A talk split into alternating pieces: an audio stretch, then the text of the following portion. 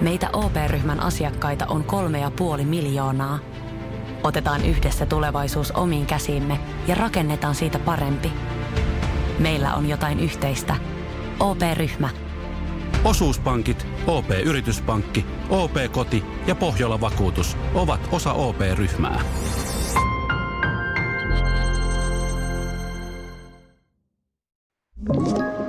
Tämä on Podplay alkuperäissarja. Erittäin hyvää lauantaita juuri sinulle siellä äänivastaanottimen äärellä. Minä olen Jantsu Puumalainen. Ja minä olen Tero Tiittanen ja nyt on aika poksauttaa skumpat ja kaivaa yksisarviset kaapeista ja sukelletaan kulttuuri- ja viihteen syövereihin. Tämä on Karonkkapuheita podcast.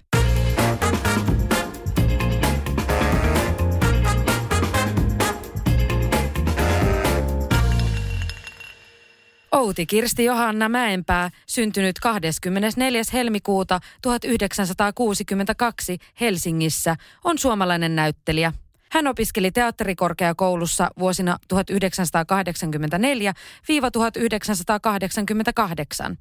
Mäenpää kuuluu improvisaatioteatteri Stella Polarikseen. Outi Mäenpää on palkittu useasti suomalaisilla elokuva- ja televisiopalkinnoilla. Hän on voittanut Jussi-palkinnon parhaasta naispääroolista kolmesti. Elokuvista Lomalla, Kukkia ja sidontaa ja Musta jää sekä parhaan sivuosanäyttelijän Jussin elokuvasta Helmiä ja sikoja. Parhaan naisnäyttelijän Venla-palkinnon hän sai vuonna 2001 sarjasta Muodollisesti pätevä. Ruotsissa Mäenpää on palkittu vuonna 2011 Guldpakke-palkinnolla parhaasta naissivuosasta elokuvassa Sovinto. Mäenpää opiskeli tunnetaitovalmentajaksi, johon näyttelemisen ohella tehtäväksi suunnittelemaansa uuteen ammattiin hän valmistui keväällä 2017. Tervetuloa Outi Mäenpää. Tervetuloa. Meidän viimeiseen jaksoon, ensimmäisen kauden viimeiseen jaksoon. Kiva, että oot täällä. Kiitos ja onneksi olkoon ensimmäisestä kaudesta. Kiitos. Miltä Niin. Wikipedia kuulosti? Just kuuntelin tota, että mm, okei, okay, näin se meni. Mun äiti aikoinaan uran alussa antoi mulle ihanan lahja, että se on pitänyt semmoista leikekirjaa. Mun äiti ei elä enää, kuoli viisi vuotta sitten. Niin sitten niitä haastatteluja ei olekaan lokeroitunut mihinkään. Joten Mm. siitä vaan näkee, muistaa vähän mitä on. Niin tuossa kuuntelin sitä, että niin on, no joo, totta. Niin. Eihän ihminen sillä tavalla ajattele varmaan, ellei elämänkertaa ruveta kirjoittamaan, niin että mitäs tästä on tullut tehtyä, että ei se stoppi vielä tässä kohtaa ole, että katsoisi Niin. taaksepäin, suuntaan eteenpäin. Niin harvoin. Että sitä varmaan sitten just tälleen, kun kuulee sen luettuna tai muuten jostain, että mitä sitä on tullut elämässä tehty, että joku muu kertoo sen. Juu, Ei sitä itse tule niinku Ei. kelattua. Että. ei. Nyt jos ollaan tässä hetkessä, niin mitä sulle kuuluu just nyt? Hyvää kuuluu, tai siis korona-aika, mutta koronasta huolimatta ö, mielenkiintoisia aikoja. Mun lähti keväällä vuosi sitten puolentoista vuorokauden aikana kaikki keikat. Mä teen suurimmalta osalta vuorovaikutus- ja viestintä- ja tunnevalmennuskeikkoja, koulutuksia, tota, keynoteja. Niin näin ne räpsähti pois. Ja sen jälkeen mä siirsin mun yrityksen digitaaliseen muotoon ja kehittänyt kaikenlaista. Nyt mä, mulla alkaa ver- ensimmäinen verkkokurssi olla valmiina. Mun työhuoneeseen rakennettiin studio ja siellä sitten mä kuvaan ja äänitän ja sitten mun poika, joka on ohjaaja ja dramaturgi, niin tota, sitten leikkaa ja tekee mun kanssa kuvauksia. No niin. Miten paljon keikkoja tämä korona vei? No rahallisesti multa lähti puolentoista vuorokauden aikana semmoinen 70 tonnia pois. Eli Aika käytännössä sen yrityksen se tukipilari, että nyt mä syön sitä säästörahaa. Se on ikävä pohja alkaa näkyä, että se on haastavaa. Mm. Mä oon freelance-näyttelijä, niin tota, se on haasteellista. Ja sitten kun sä Mm. palkkaat toista, niin ne on kovia ne työnantajakulut ja On. eläkemaksut ja muut. Että, mutta kop, kop, kop, kaikki on mennyt toistaiseksi hyvin. Ja mä oon aivan liekeissä siitä, ilman koronaa mä en olisi siirtynyt digitaaliseen maailmaan. Ja kukaan muu kuin mun poika ei voi ymmärtää sitä, miten vähän mä ymmärrän digi- teknistä asioista. Että kun se selittää mulle kerran, niin se on hyvin kärsivällinen ja hoitaa ne ja sitten on ihanaa keskustella sen kanssa ammatillisesti. Että mä oon siitä kurssista aivan liekeissäni ja mulla on jo seuraavakin kurssi mielessä ja ja mun, mä oon kirjoittanut runoteoksen aik- tuossa 15 vuotta sitten, niin sitten mä oon tekemässä semmoista teosta, että on niinku auennut ihan muut jutut. Niin, toi kuulostaa, joo, se itsekin tälle yrittäjänä niin joutunut korona-aikana keksimään kaikenlaisia uusiakin asioita. tehtäväksi, että saa jostain, jostain sitä tota elantoa revittyä kasaan ja sitten just se, että työntekijätkin saisi sitten jotain. Ei tarvitsisi kaikkia pistää pihalle. niin tota, joo, mutta kuulostaa hyvältä. Miten sä, niin kuin, miten tää, mitä sä täällä verkkokursseilla sitten tarjoat? Kerroksä vähän siitä vaikka? No siis tuossa sä sanoitkin tuosta Wikipediasta, mä valmistuin siis ISEL-ohjaajaksi, joka kirjoitetaan EASEL, jos se jotain kiinnostaa. Se on vaativan luokan tunnevalmennus. Ja sitten ISEL Coach työnohjaajaksi vielä ton jälkeen valmistuin. Mistä sanoista se tulee? Se on ISEL Training, Emotional, mä en muista miten se on rakentanut tämä kehittäjä. Mä en nyt muista, mutta täytyy googlata se. Joo. Joo. tota, mä aloitin kouluttamisen vuonna 1992. Silloin me vähän ennen sitä perustettiin improvisaatioteatteri Stella Polaris. Ja me alettiin, kun maailmalla sitä opetettiin sitä semmoista luovaa ideointia yrityksiin, niin me lähdettiin tekemään sitä samaa. Meillä oli jenkiopettajat ja Ruotsista. Ja sen jälkeen mä oon opiskellut transaktioanalyysiä, itseni johtamista. Siis mä oon vuosikaudet opiskellut rakentavaa vuorovaikutusta, väkivallatonta viestintää. Mitä ihminen voi tehdä omalle viestinnälleen, että saisi sen että toinen pystyisi sen vastaanottamaan ja mahdollisesti se olisi tehokasta. Ja ensisijaisesti tänä päivänä, mitä tehdä tunteille, kun asiat ei yleensä työyhteisössä riitele, vaan ihmisten sanomattomat tunteet ja tarpeet. Ja ainakaan mun sukupolvelle ei ole millään tavalla opetettu sanottamaan tunteita ja tarpeita väkivallattomasti. Sitten me nyitään siellä kotioloissa jonkun leivämuru edessä tai mm. kielletään läheisyys tai työyhteisössä tulee kuppikuntia. Ne on semmoisia ihmissuhdepelejä. Mm. Niin siinä kurssilla mä käyn läpi rakentavan vuorovaikutuksen perusteita.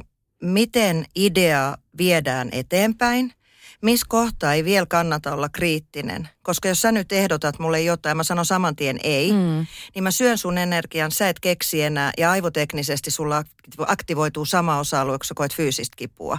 Mä hallitsen, mä voimaannun. Ja se voi olla mulle semmoinen elämäntapa. No nyt jos me oltaisiin työyhteisö, niin te miettisit, voi perkele tota outia aina näin.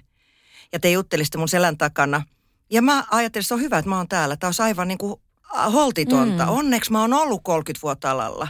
Mä en, olisi, mä en kykenisi olemaan osana huipputiimiä. Mun pitäisi hahmottaa se, että mä pidän itseäni kielteisyydellä turvassa. Se olisi joko mun historiassa lapsuuden kodista tai koulusta tai epäonnistumisen pelosta tai jostain tullut. Mm. Ja siitä olisi tullut tapa. Että mä tunnistaisin sen, että mun pitää kuunnella sua, vaikuttua susta ja viedä sun idea eteenpäin. Sitten mä käyn läpi kehon kielen. Mä, mä, Tämä on niin siitä mielenkiintoinen kurssi, että mä selitän joka moduulis videolla, mitä mikäkin tarkoittaa – mä näyttelen sen siinä videolla. Mä näyttelen sit vielä mun assistentin kanssa, eli Jussin kanssa. Sitten siinä on teksti, se sama asia vielä tekstinä. Et se on tosi mielenkiintoista pystyä tekemään se sama informaatio monella sektorilla, koska mä oon tehnyt sitä 30 vuotta livekeikoilla. Mm. mm. No sitten siinä on kehonviestintä, kasvoilmeet, äänenpainot, koska esimerkiksi suomalaisessa asiantuntijaorganisaatiossa ihmiset alkaa vähentää kasvojen ilmeitä. Ja impulssi on vuorovaikutus, impulssi siirtyy vaikuttua vuorotellen. Sitten siinä on vielä statusviestintäosa-alue. Mä näytän, miten ihminen käyttää valtaa viestinnän keinoin. Ja nyt mä esimerkiksi nostin, kun mä nostin mm. mun ryhdiä, mm. mä pidän mun päätä paikalla ja nyt mä alan laskea sitä. Mm. Ja ihminen oppii sen videoavulla ja sen tekstin avulla tunnistamaan, miten hän käyttää valtaa, mikä on mukavuusalue ja miten hänen ympärillään muodostetaan valtahierarkioita. Se tarkoitus on, että sä et ole ihan vaan sokkona siellä – ja on vaan semmoinen tympeä olo muiden kanssa, eikä saa mistään kiinni, koska ainoa, jolle voi tehdä jotain, on tämä itse. Mm. Ja tämä pysyy elämän mukana. Ja se näyttäytyy mulle silleen, nyt koulutettua niin 30 vuotta, että ihmiset on aika kädettömiä. Ja toi kurssi on tosi konkreettinen – Mä oon sen takia sitten ihan liekeissä. Seuraavaksi mä menen tunteisiin ja tarpeisiin seuraavalla mä, kurssilla. Mä oon kanssa ihan liekeissä tästä nyt. Niin, mä, mä haluan tälle mutta, kurssille. Mutta siis siellä paljon tehdään eikä vaan kuunnella. Et siellä... No se on, mä näy, siinä on, jokaisessa moduulissa on video, mm. missä mä selitän sen hyvin selkokielisesti sen asian. Mm. Yksi tai kaksi tai useampi video, missä mä selitän. Joo. Sitten siinä on joko kirjallinen harjoitus tai kaksi kirjallista harjoitusta. Ja sitten siinä on myös niin, että siinä on harjoitus videoita joitain niin, että kotona kurssin ostanut tekee mun kanssa mm. sen. Eli mä koko ajan se joutuu, hän saa, tai hän pääsee peilaamaan mun kanssa. Eli me tehdään statukset laskuja, statusnousuja. Sitten siellä on myös videoita, missä mä teen ne samat asiat Jussin kanssa. Että sä saat visuaalisesti sen, tolta se näyttää. Mm. Sä kuulet, tätä se on. Sä luet, tätä se on. Ja sitten vielä mahdollisesti tulee se, että me näytellään se, tai ei näytellä, vaan harjoitellaan peilinä. Mm. Vitsi, en mä tiedä. Mielenkiintoista. Niin. mielenkiintoista. Kuulostaa on, oikeasti on. siis, niin kuin tälle itsekin just yrittäjänä ja esimiehenä, niin mä kuuntelen, että toihan olisi mulle just tosi tärkeää. Joo, siis... Myös niin kuin silleen, että, että tavallaan, että, että mä en nyt sano, että mä olisin se ihminen, joka niin kuin työyhteisössä vihalla välttämättä. Mä, mä oon kanssa pyrkinyt opettelemaan semmoista lempeää kommunikaatiota ja, ja viestintää muutenkin, mutta että kyllä mä niin kuin uskon, että tämän tyyppisestä on kaikessa niin kuin siinä läsnäolossa, työyhteisön kommunikaatiossa ja muussa, niin tosi paljon hyötyä. Että kaikki oppii ymmärtämään toisiansa paremmin. Joo, ja sitten se työyhteisö, jos voi hyvin, niin sitten se heijastuu kotiin ja toisinpäin. Mm, kyllä. Niin. Musta johtajuus on siitä vaikea, että se on ah, siis vähän yksinäistä hommaa jossain mielessä. Tietyllä tavalla, jos on semmoinen työyhteisö, että johtaja on osana huipputiimiä. Että yksilöille esimerkiksi eniten motivoivia asioita on johonkin kuulumisen tunne, turvallisuuden tunne itsemääräämisoikeus sovittujen rajojen sisällä ja kompetenssi, että on tietotaitoa riittävästi. Sitten vaatii johtajalta ja alaisilta. Mä näen vieläkin työyhteisöjä paljon, missä johdetaan pelolla. Mm. Mutta se vaatii siis yksilöltä sitä, että sä tunnistat, minkälaisia ihmissuhdemalleja sä oot saanut vanhemmiltasi. Ja, mi- ja opit ilmaisemaan tarpeen ja tunteen väkivallattomasti. Esimerkiksi, että äskeisessä kokouksessa mun havainto oli se, että sä tyrmäsit mun idean tosi varhaisessa vaiheessa. Sitten mä sanoin mun tunteen, mä oon tosi tällä hetkellä ärtynyt. Mm. Ja mun tarve on se, että tässä tasavertaisesti kuunnellaisiin näitä ideoita ja mun toive on se, että käydään vielä sen läpi se mun esimerkiksi näin. Mm. Mutta jos en mä pysty, niin mä joko hyökkää sua vastaan tai mä hyydyn tai mä pakenen. Niin. Toi on tosi mielenkiintoista ja sitten jos niin puhutaan elokuva- ja TV-alastakin, niin siellä on aika paljon sitä semmoista väkivallallistakin viestintää edelleen ollut niin kuin viimeisten vuosien aikana. Ja sen takiahan meillä on tullut tämä Me Too-keskustelu ja kaikki tämä niin kuin vallankäytöstä ja muusta. Onko miettinyt, että sunhan pitäisi tuota koulutusta niin kuin antaa myös tuotantoyhtiöissä ja muissa tämmöisissä työyhteisöissä ja eh, niin kuin kouluttaa meitä kaikkia tekemään paremmin? Joo, äh, mä kuvasin syksyllä Vuosisadan häät Maria Pyykkö ohjasi, aivan hurmaava ohjaaja. Ja tota Alex Bardin teksti Helsinki-filmistä. Tähän kohtaan pakka sanoa, tota, meillä oli Mikko Leppilampi vieraana ja hän sanoi, että se on sun show. niin, kyllä. se on Outi Mäenpään show. Oi kiitos Mikko, ihana.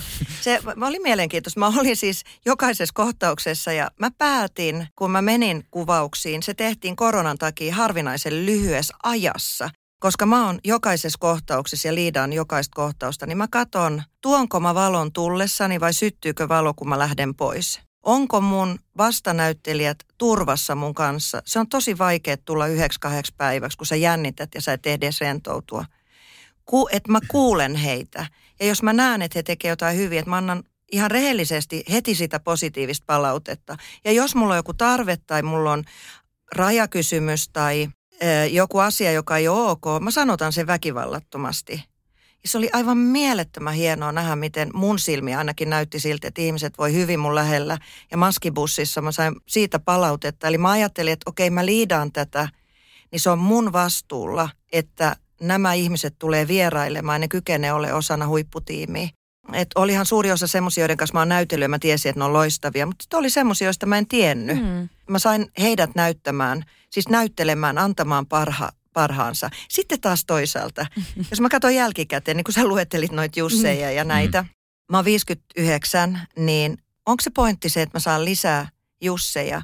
Koska ei toi seuraava sukupolvi, ei edes nuoret tiedä, ei ne tiedä muodollisesti pätevää, ei ne mm. kuka Outi Mäenpää, kuka Esko Salminen – tyyliin. Mm. Vaan onko se se pointti? Ei se pointti on se, että mä sain mielettömän ihanan kokemuksen. Mä sain elää tommosen ajanjakso elämässä, missä ihmiset antoi parhaimpansa ja oli ihana mennä töihin. Ja mä pystyin itse vaikuttamaan siihen, että siellä on hyvä ilmapiiri. Mutta ei myöskään konfliktia välttelevä. Se mm. paine oli niin kova, vaan että ne asiat ei ollut ongelmia, vaan heti haaste. Mutta tästä kyllä täytyy antaa iso, iso meriitti Maria Pyykölle ohjaajalle. Hän on ehdottomasti Suomen yksi parhaimpia ohjaajia. Tästä mun itse asiassa pitikin sulta kysyä, että mitä palkinnot sulle merkitsee? Sä oot kuitenkin niitä aika monta jo saanut. Sano, tämä on mielenkiintoista. Mä oon eka kertaa laittanut ne esille. Mä en ole koskaan pitänyt esillä ja mä en ole koskaan osannut oikein ehkä juhlia niitä. Oon mä toki nauttinut Jussi Gallas niin kuin kaikki muutkin viiniä urakalla. että onko se sitten kadonnut sinne. Koska siinä on aina se, että kun sä saat tekstin näyttelijänä, niin et sinä tiedä selviätkö sä siitä. Mm. Sä allekirjoitat mm. isosti sen sopimuksen ja tiedät, että jos et sä selviä, ja, niin voi olla, että tuotantoyhtiö kaatuu sun takia. Ja sun pitää päästä olotilaan, joka on sun pään sisällä. Olen rento, eli virheen salliva olotila. Voi tulla yhden elokuva, mutta minä annan parhaimpani. Mm. Joten mä ajattelin, että jos mä voitan vielä yhden Jussin joskus, niin mä oikein asetun sen ääre. Onhan mä ollut ihan järjettömän kiitollinen. Mm. Mutta onko mä syvällisesti kokenut, että mä oon ne ansainnut, kun jotenkin on tehnyt sitä työtä sille narukaulalla, että selviänkö mä tästä. Kyllä mä sitten aina kun mä näyttelen, niin se hahmo on minä.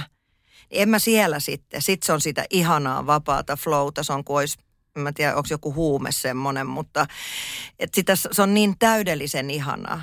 Mutta sitten se, että onko tämä ansaittua tai jotain. En mä ole sitä edes miettinyt. Se on tullut ja mä oon jo keskittynyt johonkin seuraavaan selviytymistarinaan. Mutta jos mä vielä ansaitsen yhden Jussin, niin kyllä mä aion todella sen ääreen asettua. että, että mietin nyt Outi, niin. mitä sä oot saavuttanut. Niin, niin. jotenkin sille. Siis on, mutta mä painotan, mä oon ihan järjettömän kiitollinen. Se tuntuu aina ihan jotenkin äsken sä luettelit, mä olin, Herra Jumala, näin, kyllä, kyllä. Mm. Niin, ne niin. tulee tulee varmaan niin kuin Wikipediassa, että niitä ei niin. sitten mieti, ei. kun niitä tekee. Joo, ja mm. kyllä sä olet ainakin nyt meidän vieraasta niin ehdottomasti tällä kaudellakin niin palkitu. Ja me, me kyllä, kun me luettiin tota, niin Ihan totta, näin monta. Mutta sitten kun me alettiin muistelemaan myös yhdessä niitä, niin oh, vitsi toi oli kyllä, toi oli aivan mieletön elokuva. Että joo, toi oli kyllä semmoinen. Ja kyllä mun täytyy niinku itsekin sanoa, että kyllä sä oot semmoinen niinku yksi niitä näyttelijöitä, ketkä on mulle ollut semmoisia niinku aina, mitkä, mitä mä oon arvostanut tosi korkealle ja pitänyt nimenomaan aivan loistavana näyttelijänä. Ja mitä mä oon niinku tälleen sit kun alalle on tullut ja näin, niin mehän ei ole sun kanssa siis tehty koskaan töitä edes yhdessä. Ja sitten mä tajusin sen, että niin ei ei ollakaan. Mutta silti mä oon katsonut varmaan kaikki elokuvat ja TV-sarjat, missä sä oot näytellyt. Ainakin niin kuin 2015 asti. Et en tiedä, onko ihan kaikkea sen jälkeen. Mutta et, mut sä, oot, sä oot kyllä todella niin kuin ansainnut ne kaikki myös. Täytyy sanoa. Tuli taas tämmöinen fanitusmomentti tässä. Kiitos. Mä oikein harjoittelen niin. vastaanottamaan. Mm. Kädet hikoo. Ja... niin. Mutta niin. sekin on jännä. Se on niin vaikeaa niin. ottaa sitä... Mm sitäkään niin kuin vastaa, että jos joku kehuu työssä, vaikka sullakin on, että sulla on nämä palkinnot, se on niin. kuin todistettu nyt, että sä olet ansainnut ne, sä oot saanut ne palkinnot ja silti jos sua kehuu, niin Sä oot vähän niin. sen näköinen, että ai ai ai, tuleeko sieltä vielä lisää? Ei, mä oikeasti yritän tätä antautumista ja vastaanottamista. Se on suomalaisessa kulttuurissa tavallaan vaikeaa. Mutta mm. kyllä mä siis näyttelijän työtä itsessään rakastan. Se on ollut mielenkiintoinen, kun viimeisimmän Jussin mä voitin Mustastiästä. Ja siitä on aikaa, käsittääkseni voitin siitä, juu. Mm. Sitten Voitit, Ruotsista Guldbacke sitten sen jälkeen, mikä oli tämmöinen alkoholistikuvaus Virtasen Villen kanssa näyteltiin. Se oli ihana tehdä, mä, mä palaan näihin Jusseihin, mm. mutta se oli ihana tehdä siis sillä tavalla, että se oli hirveän vaativaa. Mä en koskaan oikein Villen kanssa tiedetty edes, missä on kamera. Että ne oli sellaisia lyhyitä kohtauksia ja se todellisuus oli niin hirveä. Sehän on mielenkiintoisempaa näytellä sellaista kuin jotain äitiä, joka on tasapainoinen. Mm. Mutta se oli niin jo kamalaa, että tuli viimeinen kuvausilta, mä sanoin tuottajalle, että mä, mun on pakko päästä Suomeen, mä lähden kotiin tänään. Ja tuottaja sanoi, että ei ole enää köpiksestä sit lentoja, että mm. et ehdi. Mä soitin mun veljelle ja mä sanoin, että mä pääsen tähän kellon aika, aikataulut piti aina. Kato, ehinkö mä taksilla köpikseen, vara, osta mulle lento. Ja mun veli laittoi viestiin, on lento, sä ehit, mä ostan. Ja mä sanoin tuottajalle, että mä oon ostanut lennon, teidän täytyy se maksaa. Mun on pakko päästä pois tästä helvetistä. Mm. Ja niin mä hyppäsin koneeseen ja tajusin, kun mä istuin lentokoneessa, kun mä esitin siinä viimeisissä kohtauksissa 75-vuotiaasta, joka on kuolemassa, niin mulla oli maski ja mä olin sitä repinyt pois sitä maskia, mulla oli niinku tavallaan tupla iho. Ja mä muistan, kun mies mun vieressä lentokoneessa katsoi vaan silleen vähän, että pitää pitää etäisyyttä, niin mä tajusin, että mulla se tupla iho roikkuu vielä täällä leuvan alla. Sen verran kiire tuli, mutta, mutta kyllä. Mutta tästä vaan siis on mielenkiintoisesti mennyt toi ura, että oisinko mä sitten täyttänyt 45, kun mä sain sen Mustania ja Jussi Patsaan, niin sen jälkeen mulle ei ole tullut yhtäkään näyteltävää roolia. Mä en ole käytännössä näytellyt 15 vuoteen. Mä oon näytellyt lavalla Stella Polariksessa. Mm. Jostain syystä kaikki loppu. Mä en tiedä, mistä se johtuu. Mä oon saanut pieniä rooleja, eikö onnellisista, mistä mm. ihana, mutta se on se sama räväkkä nainen. Niin. Mä en voi enää varjoida sitä. Mun täytyy näytellä seuraavaksi jotain hillittyä aatelista. Siksi mun ja Jonna Jännefeltillä vaihtuu ne roolit ympäri muodosta pätevässä. Siinä sitten mä esitin Armottomassa maassa äitiä hyvin lyhyesti Antti Holman että ne on ollut tavallaan niin kuin pieniä tukirooleja. Mm. Mä oon ollut tosi kiitollinen niistä, että on ajatellut, että näin. Mutta nyt kun mä sain tuon vuosisadan häät, mähän olin ihan järjen vastaisen janonen. Mm-hmm. Ja mä tajusin, että en mä enää halua pieniä rooleja, koska mä en ole edes musta hirveän hyvä niissä. Koska mä tarviin aikaa, että mä asetun siihen hahmoon. Saa kunnolla rakentaa. Saa kunnolla mm. rakentaa. Että se on tosi vaativaa tämmöiset pienet roolit. Ja mä ajatellut, mä oon ottanut niitä sen takia, että mä ajatellut, että jotta mä pysyn kamerassa, että ei mulla katoa se taito. Nyt mä tajusin, että ei se katoa, mm. se, kun sä saat sen tilan. Ja sitten jos ei tuu hyvää roolia, niin sit se on ohi. Sitten se oli toi vuosisadan häät, eikä tuu enää muuta. Koska mulla on tämä, mä rakastan tota koulutusta. Ja, mm. ja nyt mä teen tosin pienen semmoisen kuuden päivän saksalaisen elokuvan roolin koska mä halusin tutustua siihen. Ainoa pointti on se, että jos on ohjaaja, että mä haluan tutustua ohjaajaan. Joo. Tai on jotain spesiaalia siinä tai joku näyttelijä. Mm. Mutta ei vaan sen takia, että kun ei ole muuta ja haluan. Koska lavalla improteatterissa mä saan joka ilta näytellä ihan kokonaisen näytelmän. Niin, Mutta mä en tiedä ketään muuta, jolla on mennyt vastaavalla tavalla. Kauhean hyvä... määrä palkintoja niin. ja sitten stop. Toi on muuten hyvä pointti, koska sekin on varmaan syy, miksi mä en ole tässä viimeisten vuosien aikana hirveästi sun töitä nähnyt, jos, mm. jos niitä ei tullut. En tullut ei. ajatelleeksikaan, mutta toi on tommonen, mitä kuvataan paljon niin kuin, elokuvissa ja TV-sarjoissa, missä kuvataan niin kuin näyttelijää, tärtä etenkin, niin sitten kun se saa ensimmäisenkin palkinnon, niin se unohdetaan vuosiksi kunnes se nousee. Mä katsoin siis yhtä ranskalaista sarjaa, missä muun muassa käy tällä tavalla, niin se on kyllä erikoinen juttu. Et mikä... Miten, mites noin muut Jussit? Alkoiko sen jäl... niiden jälkeen tulla sitten töitä paljon? Joo, siis mä tahkoin telkkarissa mm. ja näin. Siellä on muistaakseni lomalle lokuva, oliko Helmi ja Sikoja ensimmäisen sivu. Joo. Mm. E, joo, kyllä se loppu. Mutta voitaisiin olla se ikäkin. 45-vuotias. Se on musta mielenkiintoista. Mä oon 59 nyt. Mm. Mä ajattelen itteeni, mä alan vihdoinkin päästä itseeni. Jos katsoo millä tahansa sektorilla, henkisyys tai seksuaalisuus tai energisyys, niin mä olen vähän hereillä, hetkinen. Mm-hmm. Että tavallaan mä ajattelen, että mun tietotaito ja kyky tehdä töitä on lisääntynyt. Ja mä ajattelen, että se on jopa niin kuin yhteiskunnallinen asia, että tämä maa on täynnä munikäisiä naisia todennäköisesti, joiden sitä mielipuolista voimaa ja kapasiteettia ei nähdä eikä käytetä. Kuitenkin yksinhuoltajana hoidin poitsut ja mm. tein siinä oikein vasemmalla kädellä uraa ja toisella kädellä kannoin sitä taloa ja näin poispäin. Niin yhtäkkiä kun onkin koko tämä aika, niin tavallaan, että mä luulen, että se liittyy siihen ikään. Ja siksi tämä, tavallaan tämä Me Too-kampanja on hyvä. Se ei ole musta sen takia hyvä, että se demonisoisi miehiä mm. tai se laittaisi vastakkainasettelua, vaan että ihmiset olisi ylipäätään tasa-arvoisempia ja että kaiken ikäiset ihmiset olisi tasa-arvoisempia. Kyllä. Ja myös, että toi, mikä on myös miehikin rasittava asia tai, taidepuolella, on musta tämä tämmöinen miesmyytin, mm. neromyytin glorifiointi, koska kyllä musta se Virtasen Villen kirjoitus, jos satuitte huomaamaan mm. tai Joo, kuuntelemaan, niin se kyllä. oli musta loistava. Se niin. on miehen tuntoja. Että se antaa myös laajemman ilmaisu- ja elintilan myös miehille. Niin, mä oon samaa mieltä, että kyllähän tämä kaikki keskustelu on johtanut siihen enemmän, että me kaikki voitaisiin ilmaista itseämme vapaammin niin kuin nimenomaan niitä tunteita myös. Että, et, vai miten sä Tero näin miehenä koet, että olet, oletko sinä alkanut ilmaista itseäsi eri tavalla? No siis mä muistan silloin, kun tämä miityy iski oikein lujaa ja oli otsikoissa ja mulla oli semmoinen pieni TV-sarjan rooli siinä – sitten kun mä menin kuvauksiin, niin oli jotenkin todella jännittynyt. Mä en oikein tiennyt, että miten mä voin niinku puhua, mistä mä voin puhua tai miten niinku käyttäytyä siellä kuvauksessa. mä muistan, että mulla oli jotenkin todella jännä olo. Se oli just silloin, oli edellisenä päivinä ollut todella Joo. paljon niinku lehdissä, lehdissä tästä ja niinku semmoinen hämmentävä, että miten, miten niinku miesnäyttelijänä olla nyt sitten tuotannoissa ja onko minä tehnyt jotain virheitä, onko minä sanonut jotenkin väärin tai, tai jotakin. Niin, mä muistan tuon ajankohdan tosi hyvin. Se oli, kaikki oli vähän, mä muistan kun olin jossain kuvauksissa, just itsekin elokuvan kuvauksissa ja niin kuin miehet työryhmässä puhuu siitä paljon.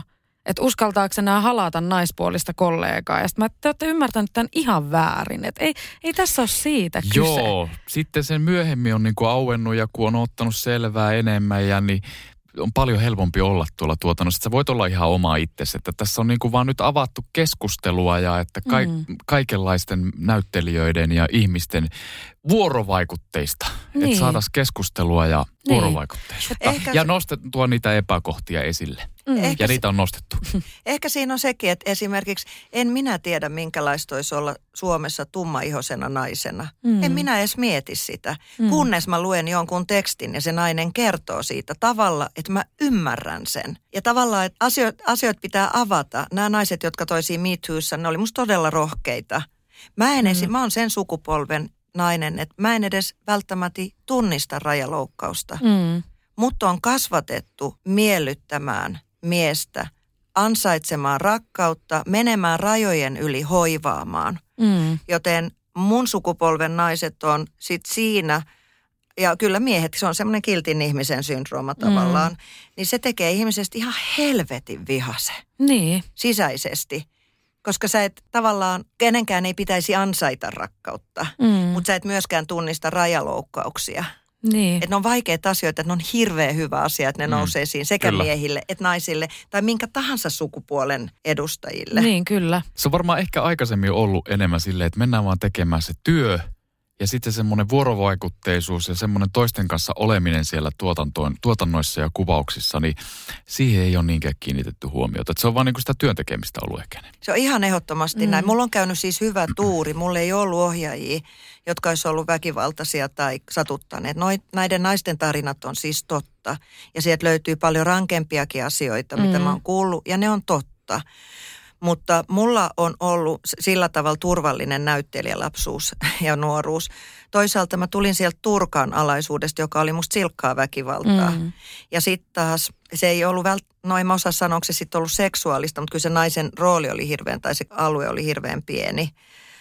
Mutta esimerkiksi tämmöisiä, nyt on tämmöisiä hygienia-asiantuntijoita mm. siellä, mm. niin esimerkiksi rakastelukohtaukset, jotka on aina äärettömän vaikeita ja kiusallisia – Esim, mä voin kertoa tämmöisen, hauska esimerkki, Mustasiässä ja siinä on rakastelukohtaus ja se kuuluu siihen. Se on sen takia perusteltu, että siinä näytetään, että minulla ja Suosalon Manulla on hyvä suhde meidän esittämillä hahmoilla. Mm. Ja se on hyvin lyhyt se hetki, että on hyvä suhde. Ne yrittää lasta ja se mm. lapsen saanti on se merkityksellinen. Se rakastelu päätyy siihen, että mä oon jalat pysty seinään vasten ja Manu, mulla on kukat siinä sylissä, jotka Manu, Manun hahmo on tuonut. Ja Manun hahmo sitten soittaa kitaraa ja pomppii sängyllä ilkosi sillä ja se on hirveän hauska. Mm. Mutta rakastelukohtausta mietittiin sitten ja ohjaaja toi meille kirjan, missä on, mä muista Pariisissa on semmoinen puisto, missä on semmoisia hahmoja, semmoisia patsaita. Joo. Toi kirja tämmöisiä ja me mietittiin niitä asentoja tällä tavalla näin. Ja Manu sattui sanoa mulle, että sun rinnat on paremman näköistä, sulla on kädet ylhäällä. Jos katsoo sitä kohtausta, niin mä pidän aika tiukasti kädet ylhäällä, mm. koska sen verran oli sitten sitä, että haluaa olla kaunis. Sieltä paikalta yleensä poistetaan kaikki, paitsi on kuva ja kaikki ylimääräiset. Ja sitten siellä on maski ja puvusto, jotka tuo niitä näin. Mm. Ja se on, näyttää musta täysin autenttiselta se kohtaus. Me ei sen enempää siitä puhuttu. Mä oletan, että ohjaajakin oli ensi kertaa jotenkin näin vaikean äärellä. Musta se onnistuu hyvin se rakastelu, mutta se oli tosi vaikea tehdä. Yhtäkkiä mä kuulen, kun ohjaaja sanoi, että Manu, mene alaspäin nuolemaan. Ajatelkaa tätä päivää. Oi, oi. Ja mä kuulen, kun Manu kuiskaa mulle, mä pidän silmät kiinni, herras mm. mies kun on. Mm. Ja näin se on. Mä kuulen orgasmiouti ja mä näyttelen orgasmin. Tämä on täysin absurdi tänä mm. päivänä. Tämmöistä ei ikinä voisi tapahtua. Ei, ei. Mutta mä ti- mulla oli täysluottamus Manuun, joka on täysin herrasmies ja myös täysluottamus ohjaajaan. Mutta me mennään ihan samalla tavalla kuin mä näyttelen Riian kanssa, että mieheni rakastajatar, ja mun, mä oon gynekologi, mun pitäisi päästä tutkimaan sen kohdun kaula, onko hän raskaana mun miehelle. Mm. Ja sitten me pitkään keskusteltiin, onko tässä lesboviritystä vai eikö tässä ole. Ja sitten loppujen lopuksi me vaan päätettiin, että nyt me vaan tehdään tämä. Mm. Sama homma. Kaikki pois ja nää ja se. Ja se on tosi kuumottama vaikeeta. Ja kun näistä kahdesta selvisi, no vaikeimmat kohtaukset ja epämiellyttävimmät, ne oli semmoisia niin hengissä selviytymiskohtauksia, mm. mutta ne oli tarpeellisia siellä leffassa. Mä uskon, että tänä päivänä me kaikki oltaisiin paljon pidemmälle, me osattaisiin keskustella ja sovittu ja harjoiteltu ja intiimi ohja, se tyyppi olisi siinä vieressä. Niin, ja näin, se on hyvä asia, että asiat menee. Jumala kiitos, o- siellä oli turva. Kävittekö no niin. te ohjaajan etukäteen miten paljon tätä läpi?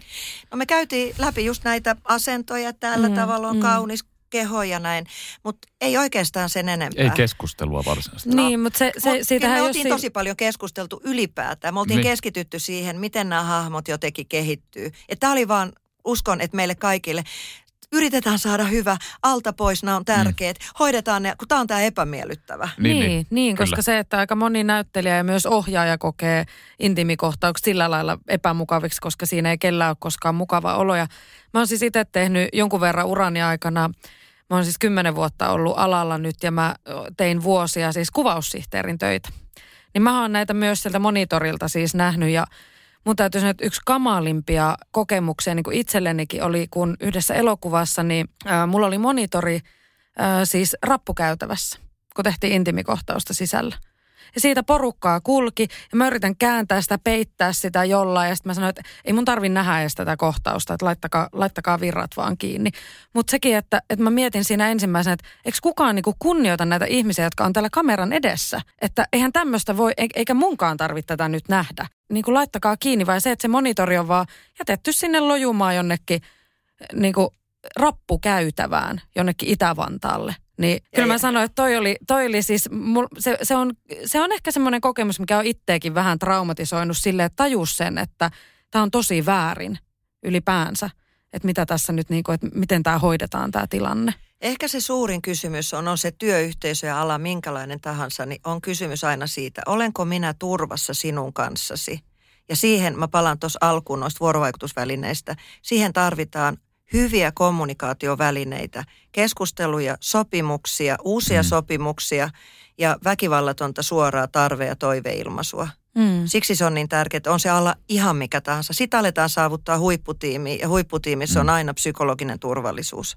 Sä ja, puhut... luo, ja luottamus. Ja luottamus. Niin, ja kun sä puhut tästä mm. huipputiimistä, niin haluatko vähän selittää, että mikä on tämä huipputiimi? No, uh, niin, mä viittaan Google muutama vuosi sitten, on sitten joita vuosia, on sisäinen tutkimus, jossa he tutki huipputiimiä yhdistäviä asioita ja mä vähän oikasen sitä tutkimusta, mä menen sinne ytimeen ehkä näin yksioikoisesti, niin y- huipputiimi ei yhdistänyt ikä, ei rotu, ei etninen tausta, ei koulutustausta, ei sukupuoli, ei mikään muu kuin psykologinen turvallisuus. Ja mä ajattelen, että mitä se sanakin on, huippu, mm. hu, siis todella hyvä tiimi. Mitä se edellyttää? Siellä ei pelätä konflikteja, koska ne ei ole rikkovia se on niin kuin parisuhteessa, että, että tunteissa on se hankala puoli esimerkiksi, koska yleensä konfliktit, jos mennään tunne edellä, kun ihmisellä on tunne, niin se on itse asiassa aikalisän paikka, koska mm. tunteesta seuraa, jos seuraa toiminta, niin ihminen ei ehdi kysyä itseltään, rikonko vai rakennanko. Mutta jos hän ehtii pysähtyä ja katsoa, että mikä ajatus tunteen takana on, mikä viesti siellä on, esimerkiksi – tuo toinen karjui minulle. Hän siis rikkoi rajojani. Mä olen siis vihainen. Sitten mun pitäisi sanottaa se hänelle, se ajatus väkivallattomasti. Ensin mä katson havainnon tai faktan, kumpi se onkaan. Fakta oli se, että sä huusit mulle äsken, tai mun kokemus oli se, että sä huusit. Ja ö, mulle se näyttäytyy rajaloukkauksena. Sä huusit mulle ja mä oon todella vihanen sulle. Ja mun tarve on se, että tässä on mun raja. Sulle ei oikeut huutaa mulle töissä. Ja mm. nyt toive on tämmöinen, mitä mä toivon jatkossa. Ja sitten jos katsoo esimerkiksi työyhteisöä, niin minimivaade on asiallinen käytös. Ystävällinen käytös on toivottavaa, mutta sitten huipputiimi yhdistää sitten hyvät vuorovaikutustaidot. Mutta tässä on just se, että mitä ihminen tekee sen tunteiden äärellä. Aika harva on tietoinen siitä, että kun ihminen on voimakkaassa tunnetilassa, niin usein etuotsalohko aivoissa menee tilttiin. Ihminen menee tavallaan semmoisella toleranssiympyrällä punaiselle – sanot sä vihaselle ihmiselle mitä tahansa, se tavallaan vahvistaa hänen tunnetilansa, mm. koska niin. hän on niin. siellä moodissa. Niin vaikka tuolla mun kurssilla, niin mä opetan sitä, että mitä sä voit, miten sä voit viestiä, että sä saat toisen sieltä punaiselta pois, jotta sä saat sen väylä. Meillä on eri palautumisaikojakin. Mutta tunnetila tilttaa etuotsalohkoon. Nyt kun me ollaan tässä, niin meillä on etuotsalohko toiminnassa. Mm. Mutta kovassa stressissä, voimakkaassa tunnetilassa, niin se alkaa vähentyä se toim, se toiminta tuolla. Mm. Ja sen takia ihminen saattaa mennä siinä tunteessa suoraan toimintaan ja rikkovuuteen. Ja sitten kun ihminen on voimakkaassa tunnetilassa, mun näkemys on se, että ihminen toimii usein lapsiminuuden kautta, jos karkeasti tälle yksioikoisesti sanottaisiin, että meillä on aikuisminuut, nyt me ollaan aikuisminuudessa. Mm. Mutta meillä on niin sisällä rikkinäinen, miinusmerkkinen ja, luova positiivinen lapsiminuus. Ja sitten meillä on myös hoivaava vanhempi minuus, mutta myös hyvin rikkova vanhempi minuus sisällä. Se vähän riippuu meidän lapsuudesta.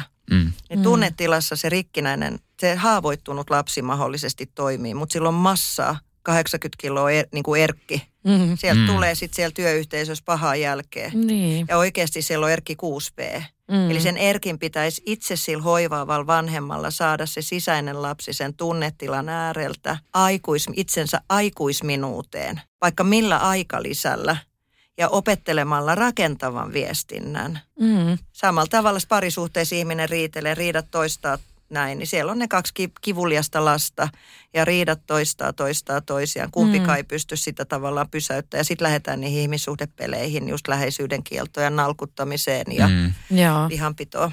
Toi on tosi mielenkiintoista kyllä ja nyt kaikki kuuntelijat siellä, niin tästä tä, niin kuin työkaluja sinne omaan pakkiin Niin. myös, että, että varmaan niin kuin harva meistä on pystynyt varmaan työelämästä menemään täysin läpi ilman, että olisi kohdannut sitä, että joku on joskus huutanut tai, tai tota, kohdellut jotenkin sillä tavalla väärin. Rakastu aina uudelleen. Maistuu aina kuin italialaisessa ravintolassa. Pizzaristorante. Weekend Festival tuo kesän kovimman artistikattauksen Espooseen toinen ja kolmas elokuuta. Luvassa on ikimuistoinen kokemus valoilla, laasereilla, erikoistehosteilla sekä maailman suurimmilla DJillä kuin Nicky Romero, Rehab, Tiesto, Alan Walker, Timmy Trumpet, Showtek ja monta muuta nousee lavalle. Lippujen hinnat nousevat 6. toukokuuta. Katso koko kattaus ja hankin liput nyt osoitteesta bknd.fi. Tai en ainakaan, siis minä olen ainakin tällä alalla kymmenen vuoden aikana nähnyt todella paljon ja onneksi se on vähentynyt tässä viime vuosina, mutta että Sekin on varmaan tätä, että keskustelukulttuuri on avautunut. niin, niin, niin ihmistä on myös Mm. pakko. Nyt enemmän puhutaan, Niin. huudetaan. Niin Mä, mä oon nähnyt kans, mä oon samaa mieltä sun kanssa, että mä oon nähnyt niin kamalia esimerkkejä, kuuluu niin kamalia, että ihmiset on todella väkivaltaisia toisilleen. Mm. Ei mikään ihme, jos lapset käyttäytyy jotenkin. Mä ajattelen kyllä, että opettajan pitäisi saada se rauha opettaa esimerkiksi kouluissa, mutta mikään eläin ei anna lasten käyttäytyä miten sattuu. Mm. Rajat on yksi tärkeimpiä asioita. Rakkauttakaan ei ole ilman rajoja. Mm. Mutta kun katsoo aikuisia, niin aikuiset antaa mallia. Opettajat mallintaa lapsille, miten käyttäydytään. Vai, mä oon nähnyt todella kauheita esimerkkejä esimerkiksi jopa niin kuin parantamisen osa-alueelle, eli sairaalassa. Mm. Jos ajatellaan, että siellä on parantaminen tai että on se nyt yritys tai yhteisö ihan mikä tahansa. Minimivaade on asiallinen käytös, mutta sitten jos ihmiselle ei ole mitään käsitystä, miten hän viestii, niin sitten hän on siellä rikkovassa osa-alueessa. Sitten mä näen paljon sitä, että ei ole on niin kuin tunnemykkiä sukulinjoja. Nythän varhaiskasvatukseen on liitetty se, että opetetaan lasta ilmaisemaan tunteita. Että se on vanhemman yksi tärkeimpiä tehtäviä. Ei hylätä lasta tunteen äärellä, ei myöskään rau- sillä tavalla rauhoitella, että saat jätskin, saat ottaa poista tunnetta, vaan olla lapsen äärellä ja sanottaa, okei, sä oot nyt vihanen siitä, että Timo vei sun ton auton. Mm-hmm. Okei, mä ymmärrän. Ja nyt me ruvetaan ratkoa sitä, sit kun se tunne on laantunut. Mm. Ja tavallaan opettaa sitä tunneviestintää, koska muuten se ei kasva ihmiselle se keino säädellä niitä tunteita. Sitten ihminen saattaa tehdä näin, että se pakenee niitä tunteita, ahdistavia niin. tunteita, viina, huumeet, rööki, Mm. mm. urheilu, mikä vaan. Niin, mikä vaan. Niin ja sitten se, että kun sitä alkaa sitten aikuisiellä rakentamaan jostain, niin se onkin yhtäkkiä aika paljon työlämpää ja vaikeampaa, jos niitä ei ole ollut, niitä työkaluja silloin. Että hyvä esimerkki, mä, mä en tiedä mitä kaikkea te olette nähnyt silloin, kun te olette ollut vielä peruskouluikäisiä, mutta mä muistan ihan sen, että meillä oli yksikin opettaja, joka nosti niin kuin oppilaita silleen seinälle, niin kuin jostain naulakosta roikkumaa ihan mielivaltaisesti. Ja sitten sille vaan naurettiin, että toi on vaan tommonen hullu. Et, et silleen, että mä toivon, että tämä ei enää tapahdu perusopetuksessa, mutta et mä muistan, että se oli tavallaan ihan normaalia myös semmoinen, että aikuinen ihminen saattoi vaan niinku jopa olla tolla lailla väkivaltainen ja sit ei siihen puututtu edes silloin. Mä ajattelen, että, että on paljon perheitä, missä puolisot kohtelee toisiaan väkivalloin tavalla. Että se henkinen, henkinen väkivalta jättää myös haap, ison haavan. Se on kuin fyysin. Se on aivoteknisesti lieväkin torjutuksi tulemisen tunne, niin aivoissa aktivoituu fMRI-magneettikuvissa sama osa-alue, kun kokee fyysistä kipua. Hmm. Ja sitten ne lapset oppii sen tavan viestiä. Se on semmoista traumakäyttäytymistä jossain mielessä. Et me ollaan musta aika traumatisoitunut su, tota, kansakunta. Niin ollaan, Mm, joo, kyllä, kyllä. se on ihan Ja totta. tunne mykkä jossain mielessä vieläkin, että onneksi on muuttumassa. Toivottavasti tuommoista ei enää ole. Niin, Tunnekasvatus on todella nousemassa tällä hetkellä. Ja se on yksi tärkeimpiä ihmisyyteen liittyvä asia, että me, että me opittaisiin kohtelemaan toisiamme hyvin. Se on hyvä kysymys aina. Mitä tekisi rakkaus? Mitä mm. rakkaus sanoisi? se on hyvä. Joo, ja kansakunta, jolla on ollut todella huono itseluottamus myös Niin. niin. aina. Mutta nyt esimerkiksi nuorista urheilijoista huomaa sen, että meillä on itseluottamus nousussa kyllä. Niin. Jos Niin, ver- vertaa noihin vanhempiin urheilijoihin. Niin. Ne, ne suorittaa niin, kuin Joo, kova, ja, niin sano vaan niin kovalla itseluottamuksella. No kun mä huomaan sitten kans niinku roolittajan työssä sen, että nämä nuoret, jotka nyt tulee koekuvauksia ja muuhun, niillä on ihan mieletön itsetunto ja itseluottamus.